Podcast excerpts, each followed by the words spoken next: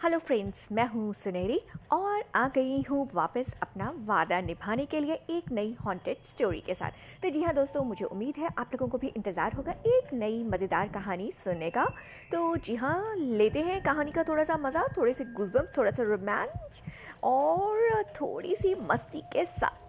तो चलते हैं हम आज की कहानी की तरफ़, लेते हैं गूज बम्स का मज़ा, लेते हैं थोड़ा सा डर का अनुभव और लेते हैं नई कहानी का मज़ा। तो जी हाँ कहानी पे जाने से पहले मैं आपको एक चीज़ और बता दूँ। कहानी कहानी सुनाने का मकसद सिर्फ़ एंटरटेनमेंट है, सिर्फ़ मज़े के लिए ये कहानी आपको सुनाई जा रही है। इसके पीछे कोई अंधविश्वास या मिथ फैलाना मेरा मकसद बिल्कुल नहीं है। आप लोग भी कहानी को इन्जॉय कीजिए एंड बाकी सब भूल जाइए। सच, झूठ रॉन्ग सही, अंधविश्वास, ये सब बात की बातें हैं। फ़िलहाल स्टोरी को इन्जॉय करते हैं।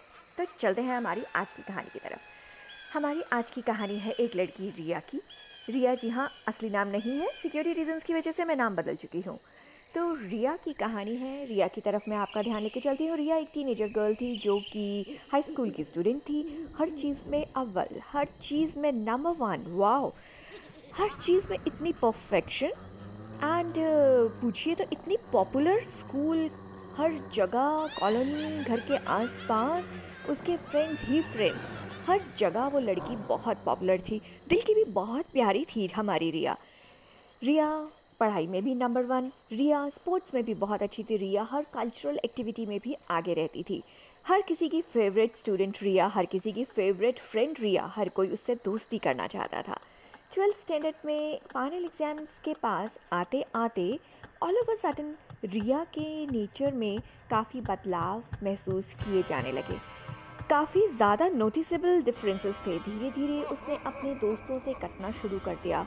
धीरे धीरे उसने स्कूल की हर एक्टिविटी में पार्टिसिपेट करना बंद कर दिया। पढ़ाई में भी वो पिछड़ने लगी। अब रिया में वो पहले वाली बात कुछ मिसिंग सी होने लगी थी। आखिर क्या राज था इसके पीछे? घर में भी अपने पेरेंट्स के साथ तो कुछ भी शेयर नहीं करती थी। चुपचाप अपने कमरे में अंधेरे कोने में बैठी रहती थी।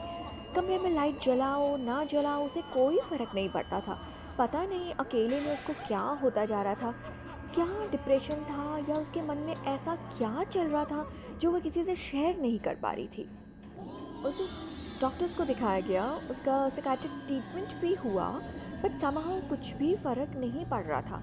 वो खुल ही नहीं पा रही थी, अपना डिप्रेशन या अपने बिहेवियर से वो बाहर आ ही नहीं पा रही थी।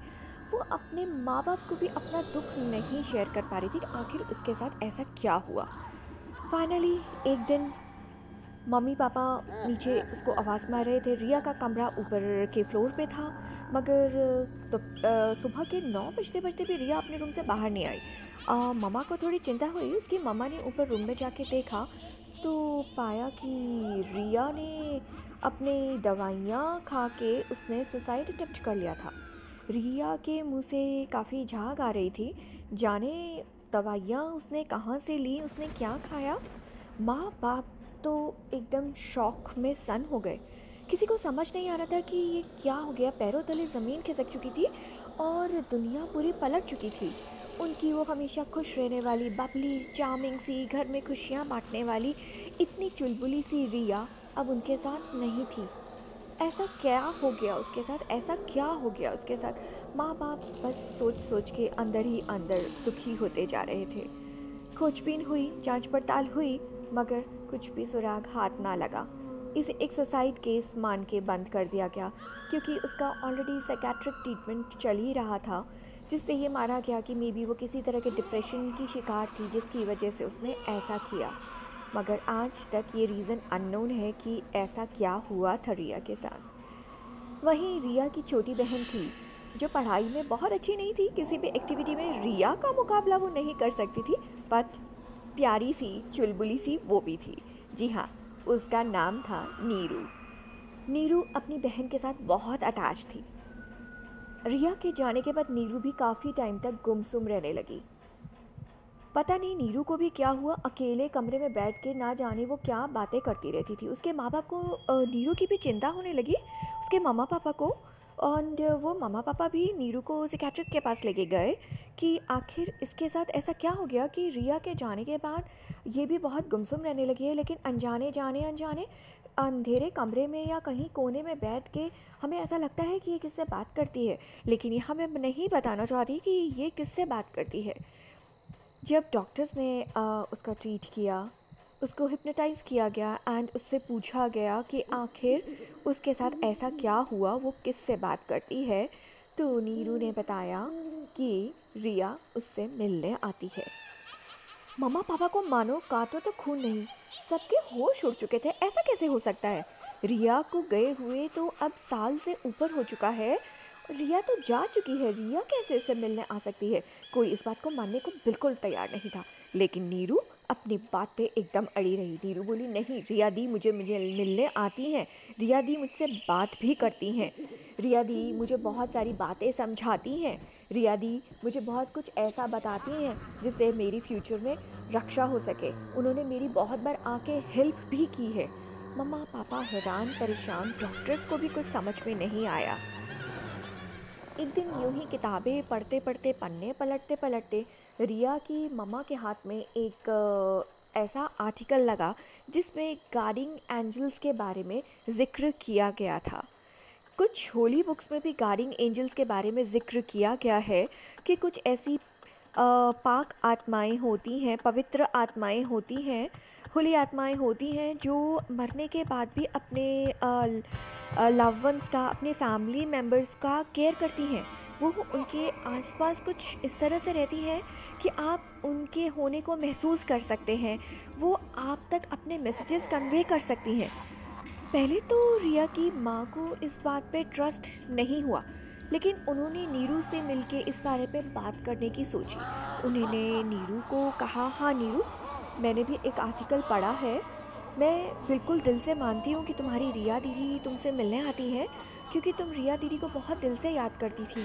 तो तुम्हारी रिया दीदी तुमसे कभी दूर गई ही नहीं। तो क्या तुम मुझे बताओ कि तुम्हारी रिया दीदी तुम्हारे बारे में तुमसे क्या बात करने आती हैं? तब वो बोली माँ मेरी रिया दीदी मुझसे हर तरह की बात करती हैं। अगले दिन स्कूल में क्या होने वाला है? मेरी बस लेट आएगी या मेरी बस मिस होने से मुझे नुकसान होगा? मेरे साथ कल कुछ क्या अनहोना हो सकता है? वो मुझे सब कुछ बता देती है पहले से। रिया की माँ थोड़ी चौंकी, रिया की माँ ने पूछा, ऐसा क्या हो गया तुम्हारे साथ? नीरू ने बताया, माँ, परसों मेरी स्कूल की बस मिस हो गई थी। मैं स्कूल बस के पीछे भाग रही थी, लेकिन तभी किसी ने मुझे धक्का दे के साइड किया। पीछे मुड़ के मैंने देखा, तभी वहाँ से तेज़ी से एक कार निकली। मैंने मुड़ के देखा तो रिया दीदी साइड में खड़ी होकर मुस्कुरा रही थी। मुझे इस तरह की मदद रिया दीदी करने आती है। स्कूल में जब मुझे कितनी बार बच्चे तंग कर रहे होते हैं तो वहाँ रिया दीदी मुझे कोने में खड़ी हुई मुस्कुराती हुई नज़र आती है और मुझे समझाती है, चुप रहो, जवाब मत दो। रिया दीदी, अक्सर मुझे पढ़ाई के समय दिक्कत आने पर भी मेरे सामने नज़र आती है।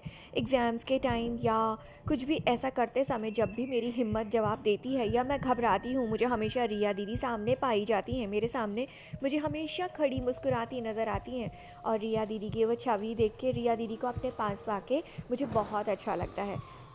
माँ थोड़ी घबराई, लेकिन माँ को लगा कि हाँ शायद ये गार्डिंग एंजल्स वाली बात बिल्कुल सही है।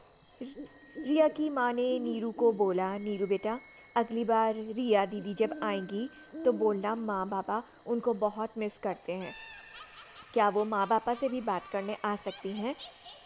नीरू ने बोला, जी माँ। जी माँ, रिया दीदी अगली बार जब मेरे पास आएँगी तो मैं उनसे ज़रूर पूछूँगी इस बारे में कि क्या वो आपसे भी मिल सकती हैं? माँ ने एक लंबी सांस ली, गहरी सांस ली। इसी आशा से कि शायद वो अपनी गई हुई बेटी को दोबारा देख पाए, उसे महसूस कर पाए। माँ उठ के अपने कमरे से बाहर चली गई, इस निश्चिंतता के साथ कि चलो, कोई बात नहीं। मेरी बेटी की रक्षा करने के लिए ही रिया बेटी मेरे साथ है, रिया बेटी हम सबके साथ है। माँ ने जाके नीचे पापा को बताया। नीरू के फादर से बात की कि इस तरह की बात उन्होंने नीरू से की है और उन्होंने इस तरह से आर्टिकल भी पढ़ा है। इसके बारे में उन्होंने जाके आगे डॉक्टर्स वगैरह से बात की। डॉक्टर्स वगैरह इस बारे में कोई क्लू सच नहीं दे पाए मगर फिर भी कहीं ना कहीं दिल में एक संतावना थी कि आ, कुछ भी है नीरू किसी से अगर बात भी करती है तो यकीनन वो सेफ़ है। रिया अगर सच या झूठ, पता नहीं, लेकिन रिया उसका अगर इतना साथ दे रही है तो कुछ तो है जो अच्छा है। तो इसको अगर वो ऐसे भी चलने दे तो कोई बुराई नहीं है। उन्होंने नीरू का सिकैट्रिक ट्रीटमेंट बंद कर दिया। नीरू को खुशी खुशी रिया के साथ बात करने जाने दिया। अगली बार जैसे ही नीरू को रिया नज़र आई, नीरू ने रिया को बोला, रिया दी मामा पापा भी आपसे बात करना चाहते हैं, क्या आप उनसे मिलना चाहोगी? रिया ने बोला हाँ। आज मैं मम्मा पापा से भी मिलूँगी। एंड वाकई ही उस दिन आप यकीन नहीं मानेंगे, रिया के मम्मा पापा सोए थे एंड उनको ऐसा लगा कि रिया उनके पास आई है। वही रिया की खुशबू, वही रिया का अनुभव, जो रिया के आसपास होने से उन्हें अनुभव होता था, वही अनुभव उनको अपने कमरे में हुआ। दोनों नींद से जग के बैठ के तो देखा सच में सामने रिया खड़ी थी। रिया ने उन्हें बोला, माँ, पापा मैं भी आप लोगों को बहुत मिस करती हूँ। मैं यहाँ से आप लोगों से दूर जा ही नहीं पाई। पता नहीं, जाते जाते जब मैंने मुड़ के नीरू को देखा तो मुझे ऐसा लगा कि नीरू को मेरी बहुत ज़रूरत है और मेरे कदम वहीं रुक गए। मैं अभी यहाँ पे हूँ जब तक नीरू को मेरी ज़रूरत है। जब नीरू को मुझे लगेगा, नीरू, अब बड़ी हो गई है, समझदार हो गई है, अब उसे मेरी उतनी ज़रूरत नहीं है, तब शायद मैं यहाँ से जा पाऊँ। क्या मैं आप लोगों के साथ यहाँ रुक जाऊँ? रिया की माँ रोने लगी। रिया के पापा के आँखों से भी आँसू गिरने लगे। बोला, बच्चा, तू रह जा हमारे पास। अगर तू इसमें खुश है, तू रह जा यहाँ पे। हमें कोई तकलीफ़ नहीं है। तू हमारा बच्चा है, ये तेरा घर है। तू जब तक यहाँ खुशी खुशी रुकना चाहती है, तू रुक। हमें इससे ज़्यादा तसल्ली की बात कुछ ना होगी कि तू हमारी नीरू के साथ है, कि तेरा एहसास अब हमारे साथ है। अचानक रिया दिखनी बंद हो गई। रिया का साया चला गया। मम्मी पापा ने एक दूसरे को देखा। दोनों ने एक लंबी सांस भरी और दोनों चुपचाप एक टक उस जगह को देखते रहे जहाँ कुछ क्षण पहले उन्होंने अपनी रिया के साय को देखा था। पता नहीं सच, झूठ या उनका सपना, मगर रिया को उन्होंने सच में महसूस किया।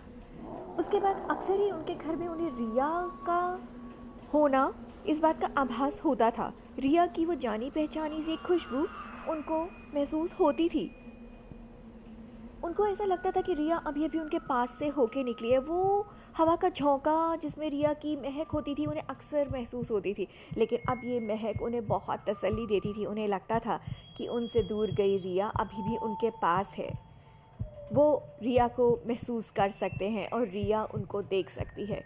पता नहीं कितना सच, कितना झूठ। धीरे धीरे जब नीरू बड़ी हो गई, नीरू भी कॉलेज जाने लगी तो एक रात रिया उसके सपने में आई और बोली, नीरू, अब मुझे लगता है कि तुम अपने आप को संभाल सकती हो। अब मेरे भी जाने का वक्त आ गया है तो क्या अब मैं जा सकती हूँ? उसी रात रिया अपने मम्मा पापा के भी सपनों में आई और उन्हें अलविदा कह के चली गई। उसके बाद वो चिरपची चिद सी गंध वो रिया का उनके आसपास होना, वो हवा में रिया की गंध को महक को महसूस करना बंद हो गया। रिया अब उनके बीच से जा चुकी थी, लेकिन फिर भी दोस्तों रिया इतने समय तक अपने माँ बाप को संभालने के लिए, अपनी बहन को संभालने के लिए वहाँ पे रुकी रही। मुझे नहीं पता इसमें कितनी सच्चाई है, कितना झूठ है, या अनकही बातें हैं, या ये मिथ है आई डोंट नो लेकिन मुझे स्टोरी सुन के इतना अच्छा लगा, मुझे स्टोरी सुन के ऐसा लगा कि हाँ शायद गार्डिंग एंजल सच में होते हैं, जो जाने के बाद भी आपका ख्याल रखने आ सकते हैं। मुझे बहुत अच्छा लगा ये सुनकर। ये कहानी मेरे दिल को अंदर तक छू गई। उम्मीद करती हूँ दोस्तों, ये कहानी आप लोगों को भी अच्छी लगी होगी। बहुत प्यारी सी, एक मीठी सी, कुछ छुअन देखे गई ये कहानी मेरे अंदर।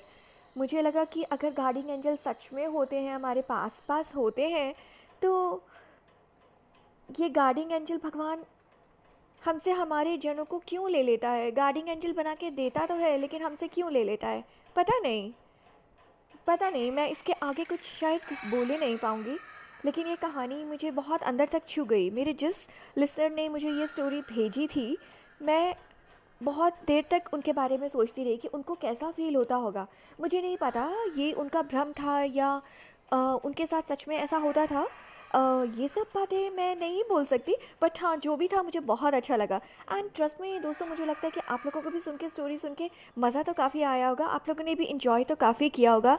एंड होपफुली हो सकता है गार्डिंग एंजल्स होते हों या नहीं होते हों। ये तो अनकही कही अनकही वाली, अनसुलझे रहस्यों वाली एक बात है। जो जिसके बारे में मैं कोई प्रूफ्स के साथ आपको नहीं बता सकती हाँ आप लोगों के पास इस तरह की कोई कहानी हो तो ज़रूर मुझे प्लीज़ शेयर करना। मुझे सुन के बहुत अच्छा लगेगा। तो दोस्तों, ये थी आज की कहानी गार्डिंग एंजल के बारे में। एंड मुझे तो बहुत अच्छा लगा सुन के। आप लोगों को भी अच्छा लगा होगा। तो जल्दी मिलती हूँ नेक्स्ट मंडे एक नई स्टोरी के साथ। एंड होप करती हूँ ये कहानी आप याद रखेंगे। एंड इससे मिलते जुलते अगर आपके पास भी कोई किस्सा है तो मुझे शेयर करेंगे। Till then take care bye bye